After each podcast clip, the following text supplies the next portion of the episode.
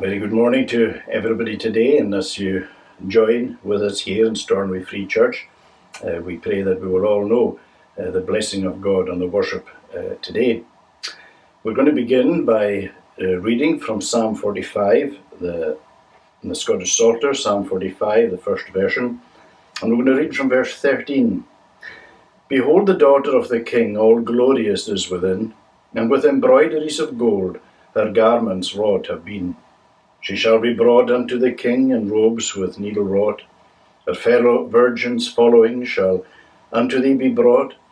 They shall be brought with gladness great and mirth on every side into the palace of the king, and there they shall abide.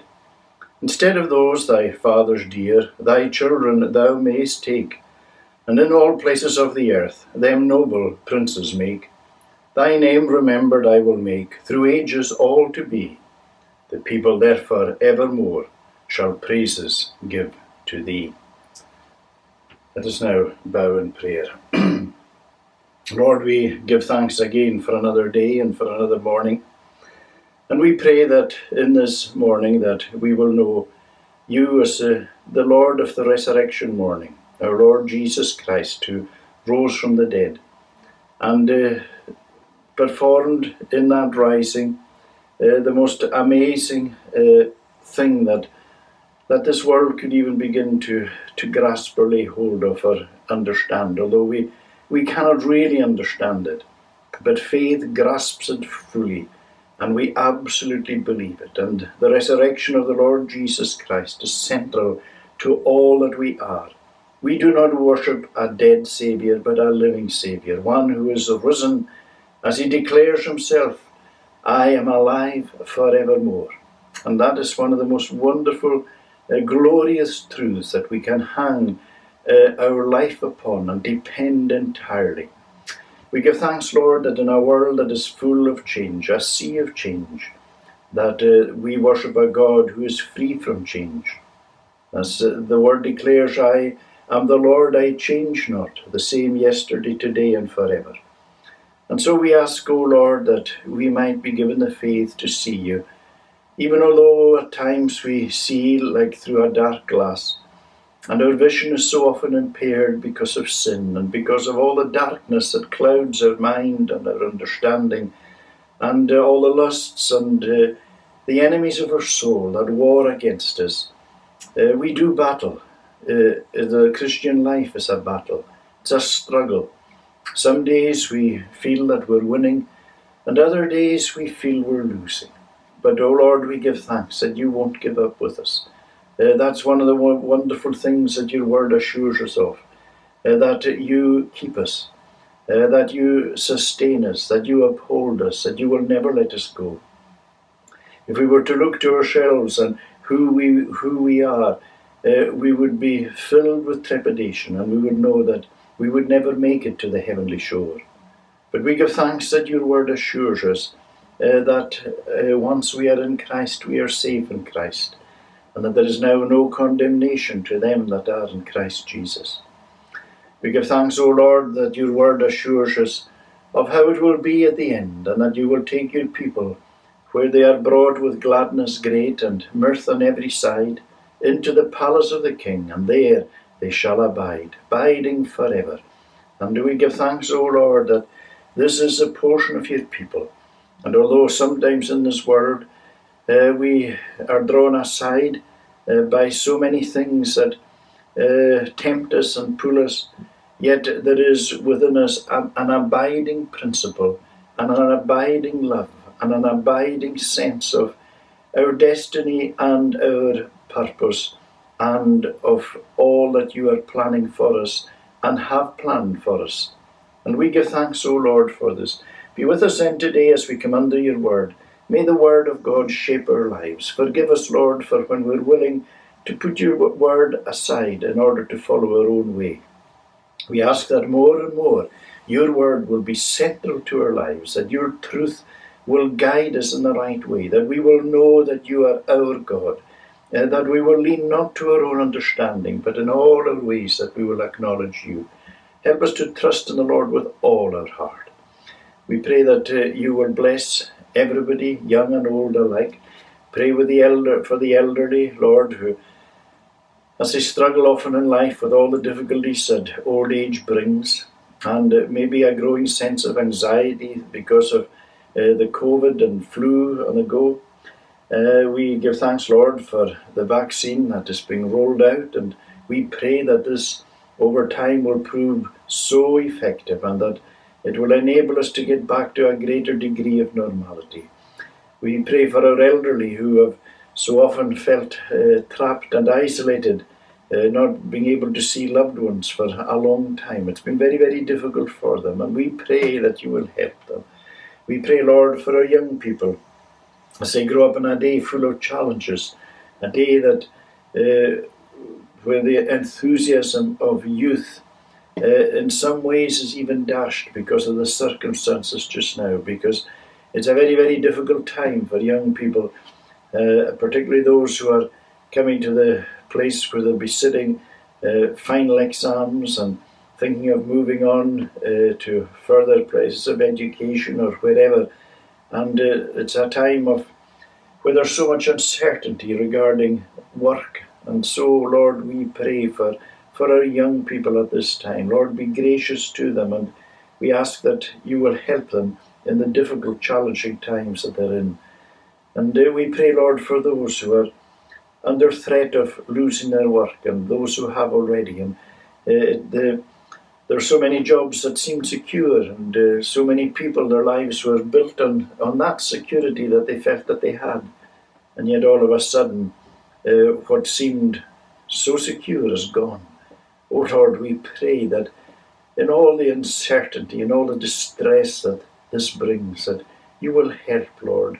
Help us as a nation. Lord, we, we look to you. There's no one else we can look to. And we pray that you will indeed guide us and that you will do us good. You bless our leaders, those all in authority over us.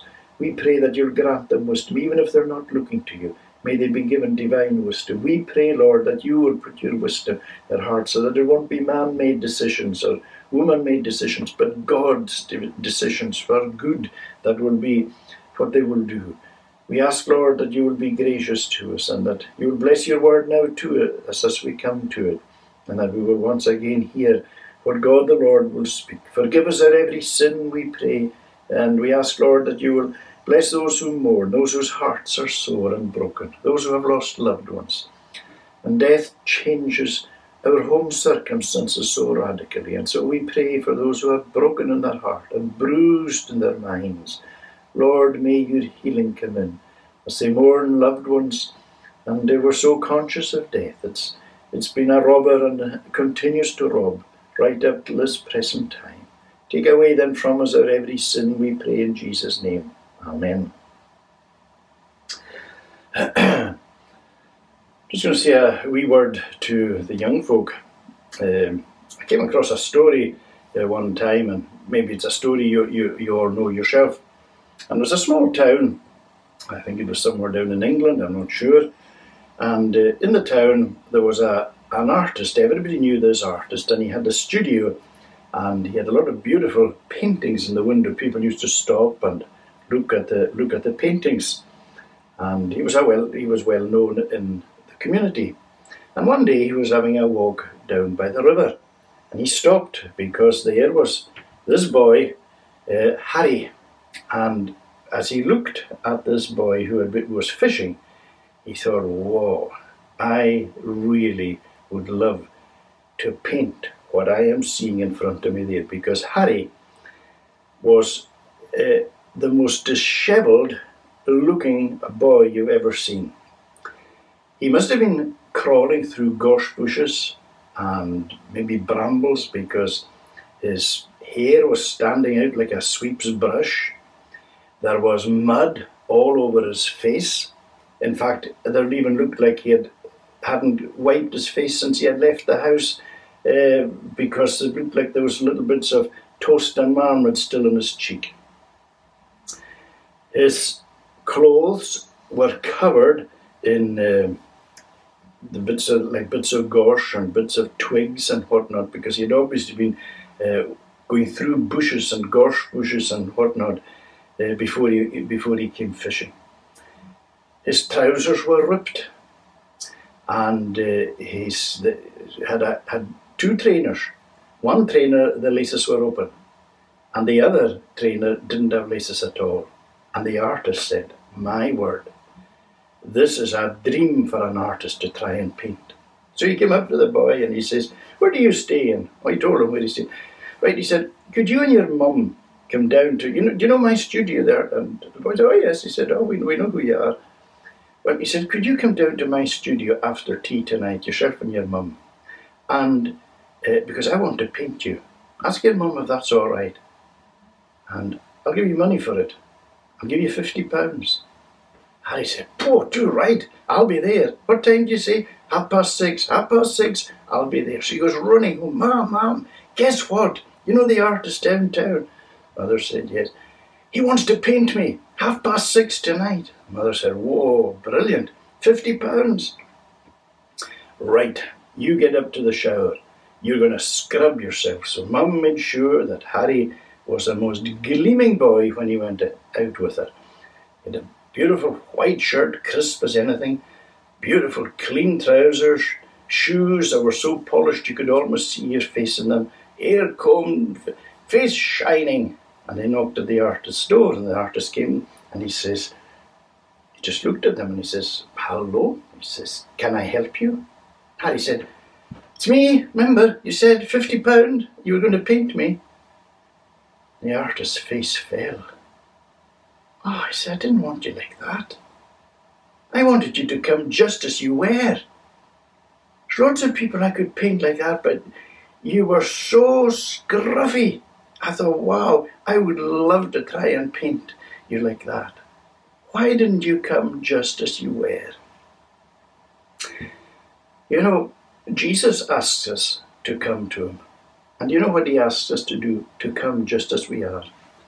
He doesn't ask us to try and make ourselves better first, because we can't. Doesn't matter.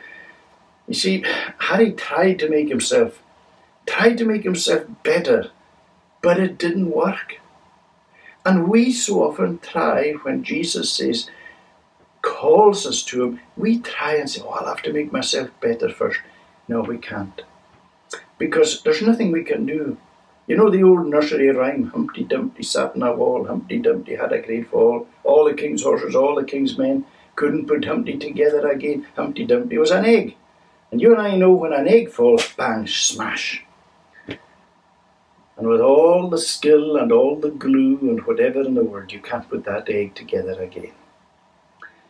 And that's kind of how it is with us. We can't make ourselves right, no matter what we try and do. And far too often, people try and make themselves better before they come to Jesus. No. Jesus is the only one that can mend the mess.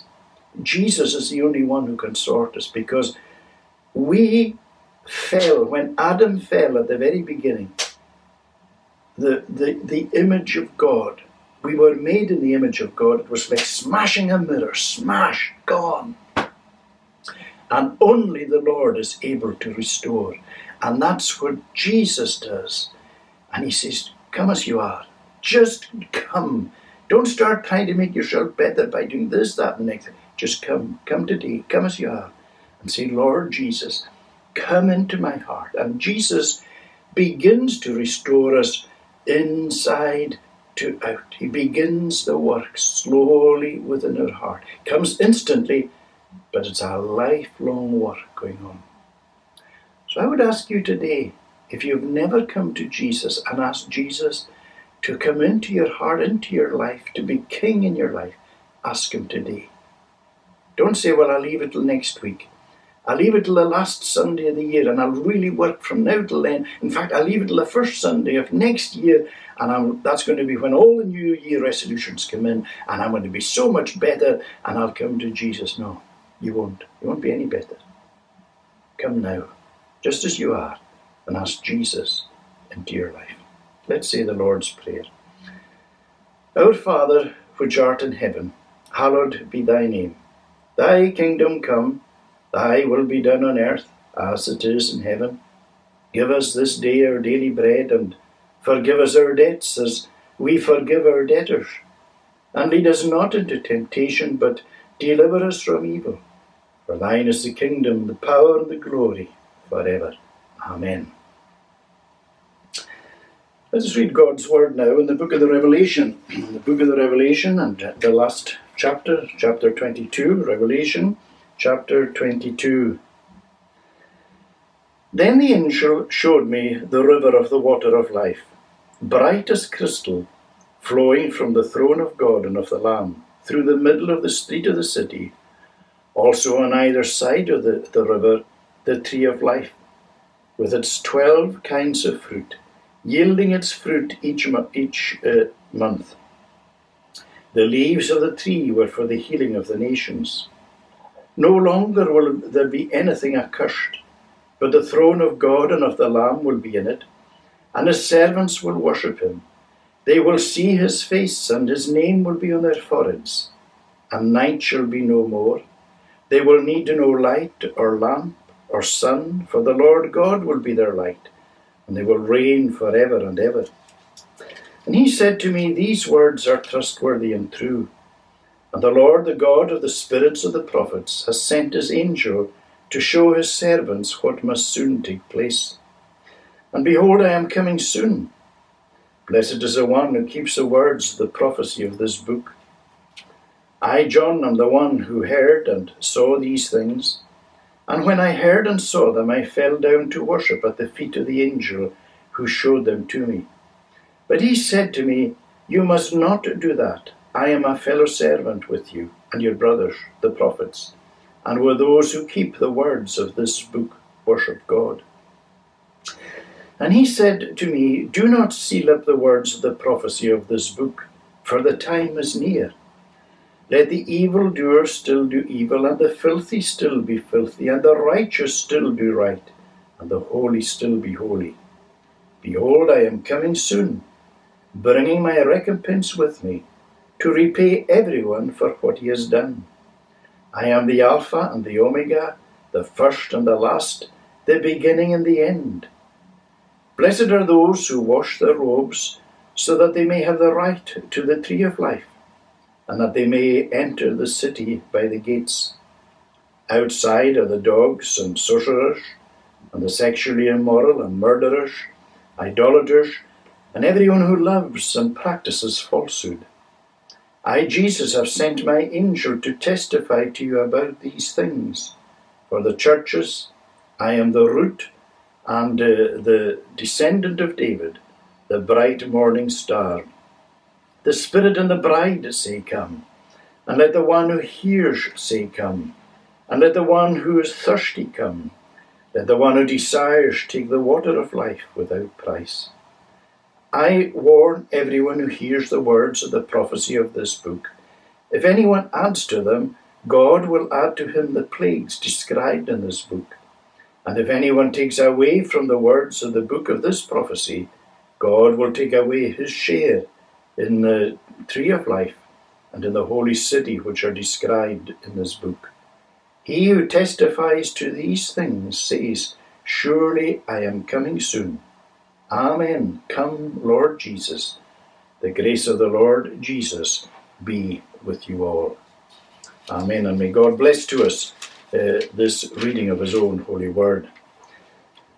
And I want us this morning particularly to consider the, from verse 3 no longer will there be anything accursed, but the throne of God and of the Lamb will be in it, and his servants will worship him. They will see his face, and his name will be on their foreheads, and night will be no more, and so on.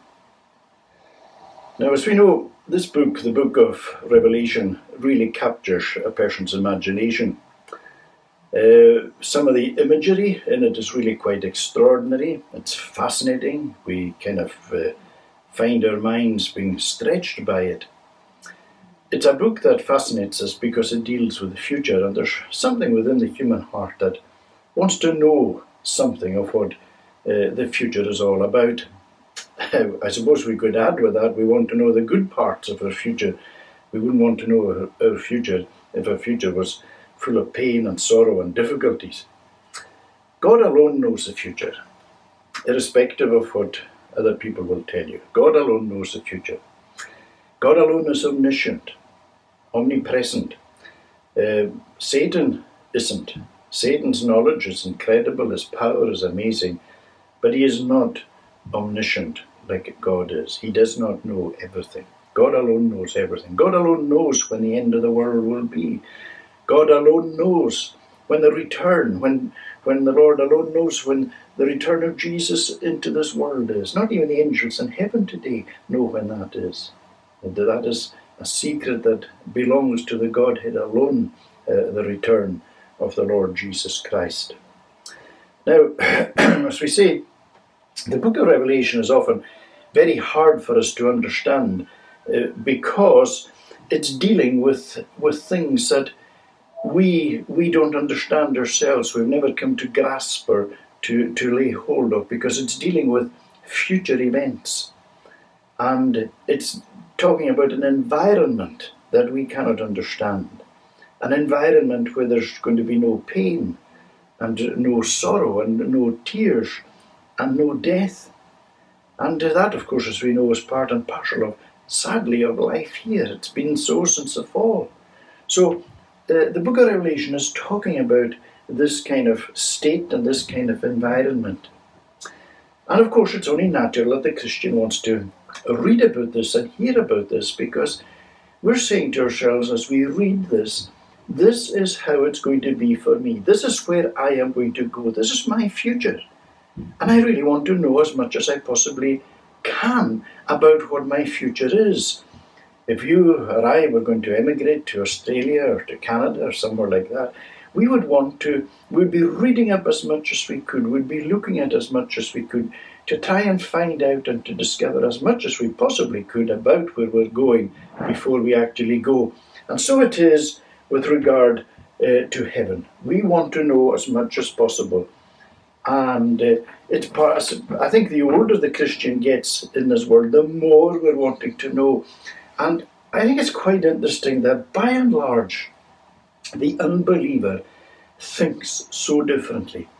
Because the unbeliever doesn't spend a lot of time thinking about, about heaven or hell, about what heaven holds and what hell, hell holds. It's not something that they really want to consider. It's not something that they give much. In fact, for many people, they just blank it out. For some people who have a sense of God in their life and such like, they just kind of hope that it'll be all right at the end of the day, but they have no idea other than that. But there are many who just blank it out and they say, no, there is no heaven, there is no hell, there's no God. They just dismiss these things. Well, the truth of the matter is this that irrespective of whether an, how an individual deals with these things, whether they try and blank it out, ignore it, forget it, it doesn't alter what is there. We can't change just by our thinking the realities of heaven and hell and an eternity and all that is ahead. But the Christian is somebody who's more and more thinking about the future that is to be. Now, in verse 3, it says, No longer will there be anything accursed.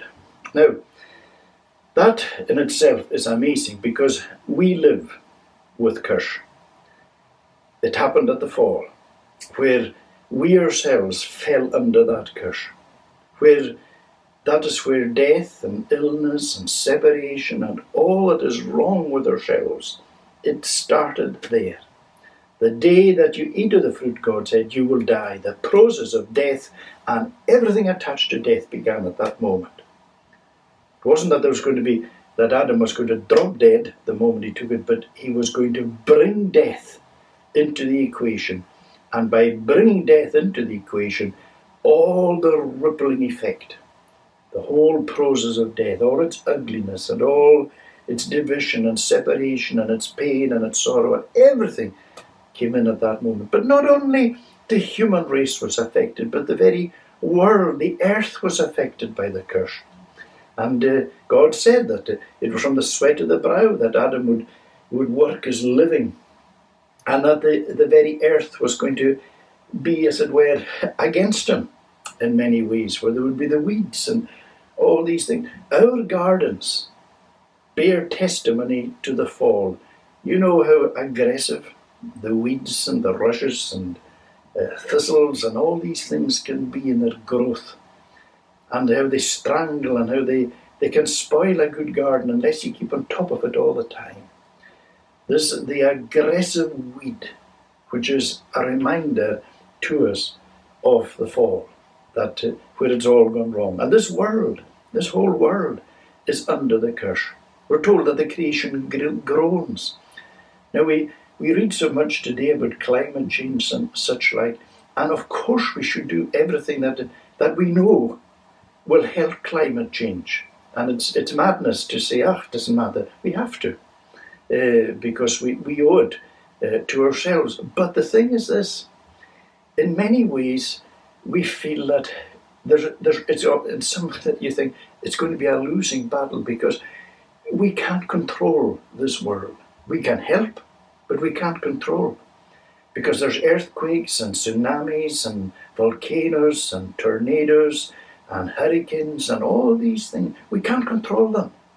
It's all part of the world that is in chaos. The earth is in upheaval and has been since the fall. But the wonderful thing is that in the new heavens and the new earth, wherein dwells righteousness, there'll be nothing of that. Everything will be in perfect harmony and it'll be wonderful. So there'll be nothing to hinder or to harm us or to threaten us in any shape or form. Now, in the previous chapter, we see uh, that the heavenly city, that the gates there, that they won't be shut at, uh, at because uh, what it's saying is they won't be shut at night because there is no night there. Isn't that a wonderful uh, thought? Because there'll be no night there.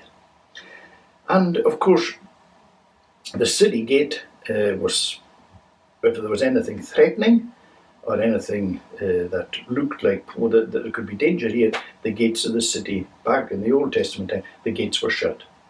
And the gates were always shut at night as well, as a, as a form of protection. But who is the gate in glory? It's Christ. And no one and nothing can enter into heaven but in and through the Lord Jesus Christ. There is no other way in. He is, he is the door, He is the gate.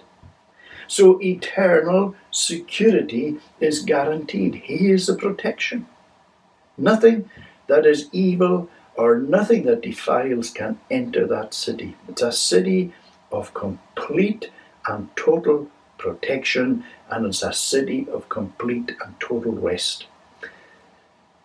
The again, back in Bible times, the thought of the wilderness and the desert was the place of restlessness, of the place of uncertainty. There was a fear. There was. They were always looking for a city that they might go to rest in. They strayed and wandered in desert's place. No city could they find to rest. But when you found rest once, you found, find the city. Of course, it's very opposite today. We've said this before cities have a diff- totally different picture for us because cities now are often the places where there isn't rest. And some cities, they say, like New York, it never sleeps because it seems to be going night and day. But heaven is a place of absolute rest. So there'll be nothing to disturb. Won't be wearied or tired or exhausted anymore. So again, we find it very hard to understand a world with no illness, with no pain, with no exhaustion, or none of these things. Perfect peace and harmony. And then we see there that the throne of God and of the Lamb shall be in it, and his servants will worship him. Now we're told plenty of things that, that won't be in glory, but we're also told positively what will be there. And so we see here is God the Father and God the Son. And of course, they will be making heaven uh, what it is. And the beauty of it is that there is now no hindrance, no hindrance whatever to our enjoyment of Him. Now, you and I know that in this world, so much has hindered our enjoyment of uh, our worship, of God the Father and God the Son as we seek to worship the Lord. There's so many things get in the way. And we, we it's just like we get faint glimpses of Him because the clouds of sin so block out our view of the heavenlies. And, and uh, even if, you see, the thing is, even if the Lord was to open up, as it were, and to reveal glory to us and reveal what heaven is really like, we couldn't take it. Our finite minds, our finite bodies couldn't take it. We'd be overwhelmed, we'd be overcome by it. But when we leave this world and go to glory, we will be suitably prepared for it. The Lord will see to all that. But in the moment, we struggle. Yes, we we look to the Lord, we worship the Lord, and we we we, we long to see, but it's always this haze. There are moments the Lord gives us a powerful glimpse of Himself. And sometimes there are moments where the Lord bathes us with His love. And we say, Lord, I am content. This is wonderful. Oh Lord, this I am so full of you. This is wonderful. But it doesn't last. It doesn't last. And we long for more and we long if you've had a glimpse, if you've had a touch, if you've understood that, it's what you long for again and again. But so often it's not what we what we want we, we long for it. And so there's this longing to to see him, to see him as, as he is. And you see, one of, one of our great complaints here is how little we love Him. Do you, do you ever com- complain like that and say, well, you know, I wish I loved the Lord more? You know, maybe, excuse me, maybe you're thinking to yourself, every other Christian I know, I believe, loves the Lord more than I do. That's how you feel. You love the Lord, but you feel you're the poorest lover that the Lord has here in this world that everybody else has a clearer sight, a clearer knowledge, a better love than you. Because you think, my love is so, so poor. How on earth does the Lord keep up with me? Because of how, stay with me because of how, how little I love Him. Well, you know, sometimes you might feel that your love for the Lord is so low that you don't love Him at all. Let me assure you that if that is the way you feel, and you're lamenting your lack of love, and you're beginning to doubt that you're a Christian at all because you say, "My sense of love, I want, I want to love him more." Only a Christian can feel like that. Only a Christian can be talking like that. That is Christian experience, not the experience of, of anybody else. It's an evidence that God's love is already in you. And the fact that that you long for that day is evidence that that work is already going on within, within your heart. And in glory, the royal scepter will be extended to you. There will be nothing to hinder you or nothing to, to, to, keep, you, to, to keep you back because you notice what it says here. And his servants will worship him. Here is the king on his throne, the throne of God. It is speaking of his dignity and his majesty and his glory, his dominion, his authority, his power, his might. And as we worship him, we will see all this and will fall down before him, amazed that here we are and we're actually in the presence of the King of glory. We sang about him here, we read about him here, we knew a little about him here, but oh, we are now in his presence what we longed for in this world. And it tells us his servants will worship him. And this will be a worship that will be pure and it will be spiritual, where all the glory will be given to him. And it's a worship of service because, you see, the moment that we come to faith in the Lord Jesus Christ, we begin to serve. We're saved to serve. And you and I, the moment we became Christians, in our own way, and sometimes in a very quiet way, we're serving the Lord. We serve Him in anything that we do by faith. We serve Him, and of course, we all serve Him in worship. Whenever we worship, whether and it can be worship privately, it can be worship publicly, but our life can be worship because if we're living with a sense of praise, if we are living a life of praise to God, and our life seeking to glorify God, then our very life is a worship in itself. So we've got to realize yes, there's public worship and there's private worship, but our lives themselves ought to be our worship. Now, as you and I know, our service here is often flawed. And there's many a time after we've done whatever it is that we try and do for the Lord. And we're so aware that we didn't do the way that we had hoped we would be able to do. And whether it is preaching, or praying, or singing, or teaching, or practical serving, or in, in the, the thousand and one different ways that can we can be involved in doing anything for the Lord. So often we feel that it was so imperfect, our service was so flawed, so many things got in the way, sin got in the way, pride got in the way, self got in the way. Our motives aren't always right. Sometimes Christian service can look good. You know, you can see somebody and you say, Oh my word, what a wonderful Christian that is. Look at all she's doing. Look at all he's doing. Look at all. And the spirit might be completely wrong. The motives might be wrong. The attitude might be wrong. Things that we can't see, but God sees. But in glory, it will be a perfect service all the time. And it'll be a service of, of liberty and a service of freedom. It'll be energizing service.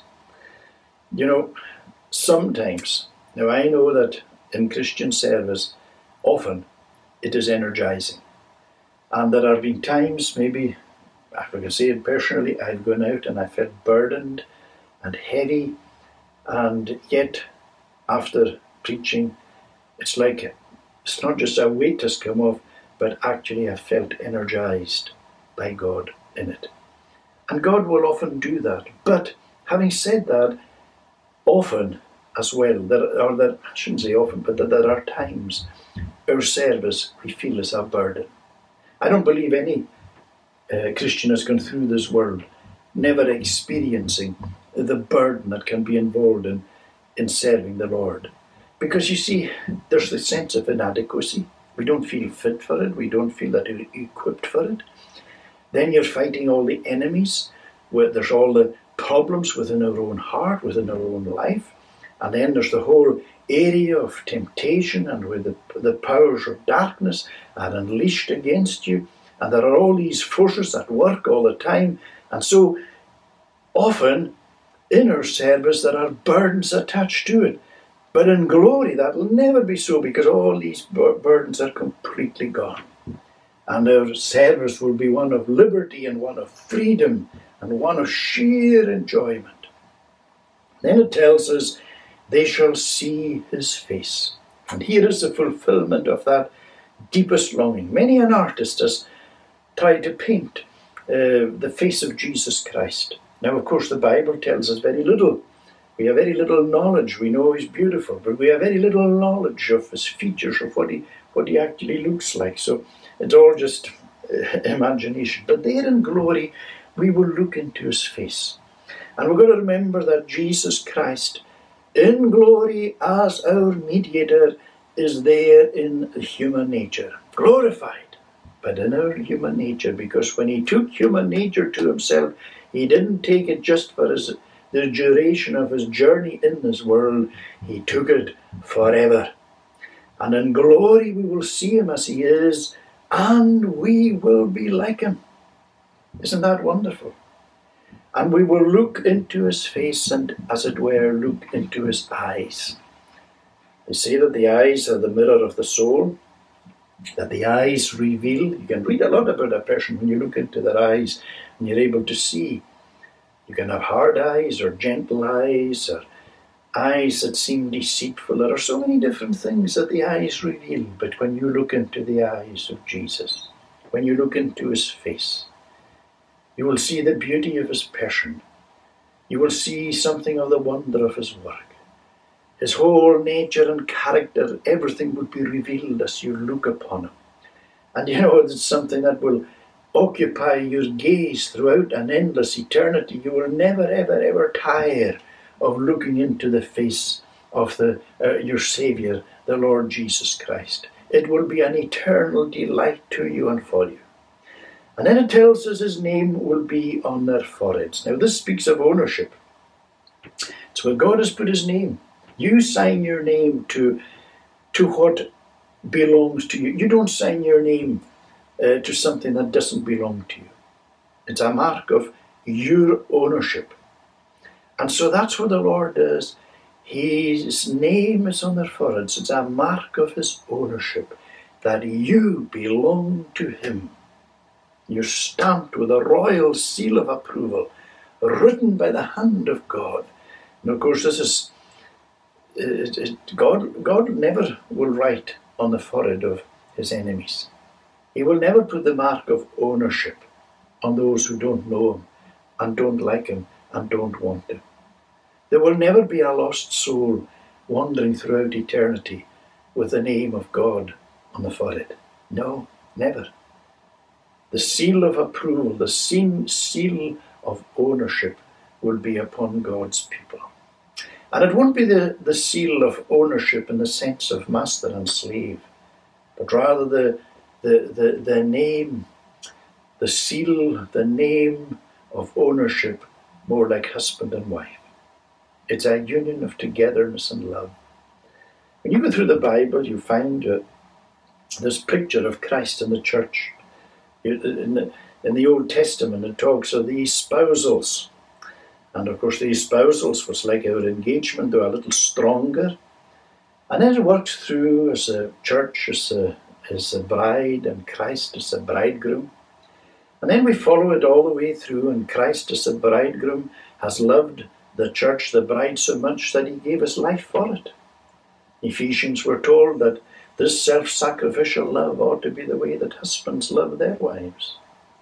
And then we're brought on into, into Revelation and we read about there the marriage supper of the Lamb, Christ, having the marriage supper with his church, with the bride. And then finally we read about the church becoming the Lamb's wife. That's it. It's like the whole consummation of the marriage. Here now, finally, she's his wife. And that's how it's going to be. It's, it's the ultimate love story. And there, there's this, the great sign of it, that we belong to the Lord. And everything that happens here is preparation for what will be. Everything that's going on in your life, in my life, it's all preparation for what will be. There's going to be new heavens and a new earth. What they're going to be like, I don't know. To be per- and personally, it's not an area that I have given an awful lot of thought. There's the odd day when you begin to maybe dream about it and think about this and that. But at the moment, what occupies your thinking is whose presence you're going to be in, the Lord's. And I also believe that tied into our full enjoyment of Him will be our enjoyment of one another in Him. Because the day you become a Christian, you, you enter into a family. We become family. You're tied up with people that you didn't really know much about until you became a Christian. Isn't that true? You think about this, where we are here in this town. You think of the people that are that uh, they, they're close to you now. You might have known them in the past to say hello to that, but now they're they're important in your life because they are part of your your spiritual family. You have a sense of a sense of kinship, a sense of identity, a sense of family. It's unique. This is what happens. When God brings us to Himself, He also unites us to one another. And that'll be part of the wonder of glory. Let me ask one question in conclusion, and you answer this yourself. Is this the future you're looking forward to? Or is this just all kind of alien to you? Is this kind of stuff and you're saying, you know, I never really thought about this? Well, if you believe in the Lord Jesus Christ, and if you have Jesus Christ as your Lord, then this is your future. And if today you have to say, well, I don't, then I would urge you that today you would make this your business. Because this is the most glorious future. You want the best for yourself. Everybody wants the best for themselves. Well, having the best for yourself now and in the future is having Jesus Christ. There's no alternative. Ask Jesus to be your Lord, your Saviour.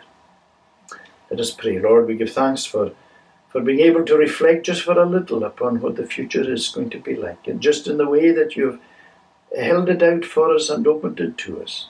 Bless us, we pray, and Watch over us, take away sin in Jesus' name. Amen. We're going to conclude our service singing from Psalm 48 and sing Psalms. Psalm 48, sing Psalms, verse 9. Psalm 48a. We contemplate your steadfast love within your house, O God. For, like your name, your praise extends through all the earth abroad. All that you do is righteous, Lord. Mount Zion's joy is great. And Judah's towns rejoice as they your judgments celebrate. Round Zion walk and count her towers, view every citadel, so that to children yet unborn her story you may tell. For God the Lord, who is our God, forever will abide. He is our God forevermore, to the end our guide. We contemplate your steadfast love within your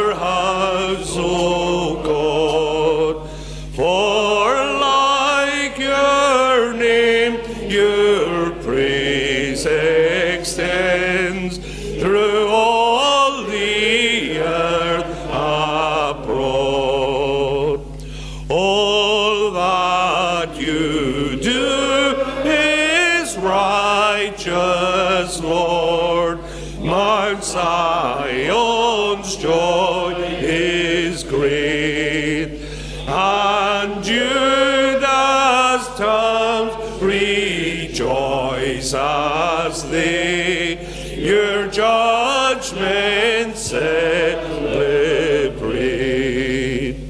Round